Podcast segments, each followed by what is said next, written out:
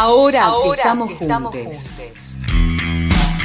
Ahora, que somos más.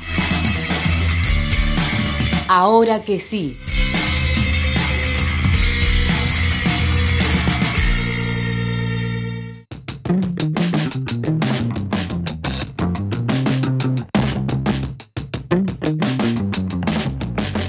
¿Qué es la ley de cupo laboral trans? En la provincia de Buenos Aires se aprobó en 2015 la ley número 14.783, que obliga al sector público de la provincia de Buenos Aires a ocupar el 1% de su cupo de trabajadores y trabajadoras con personas transgénero y travestis. ¿Y por qué es necesaria? Como muchos otros casos de personas con cuerpos e identidades diversas, les trans y travestis han sido discriminadas e invisibilizadas históricamente por el mercado laboral. Con leyes como estas, al menos se obliga al Estado a contar con ellas y que reciban un salario digno de su trabajo. Entonces, ¿por qué solo en la provincia de Buenos Aires? Aún no se ha avanzado en una ley de alcance nacional, aunque los sectores LGTBIQ lo impulsan y reclaman con mucha fuerza.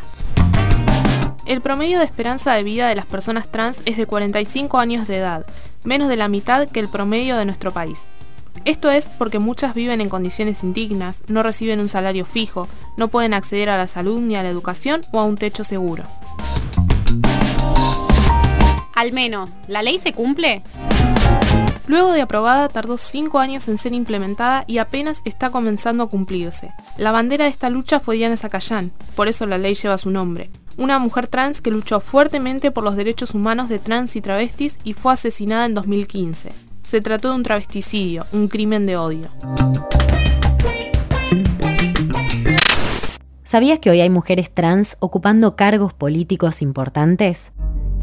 Alba Rueda se convirtió en la primera subsecretaria trans y ocupa su cargo en el Ministerio de las Mujeres y Diversidad. También es el caso de Florencia Guimaraes, ahora secretaria de Género de la Confederación de Trabajadores Argentinos, CTA.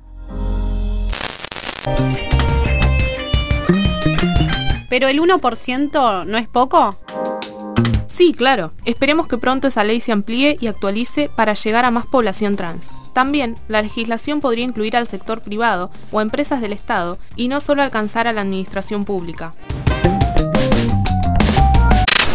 ¿Sabías que en 2018 había entre 7.000 y 10.000 personas trans en la Argentina?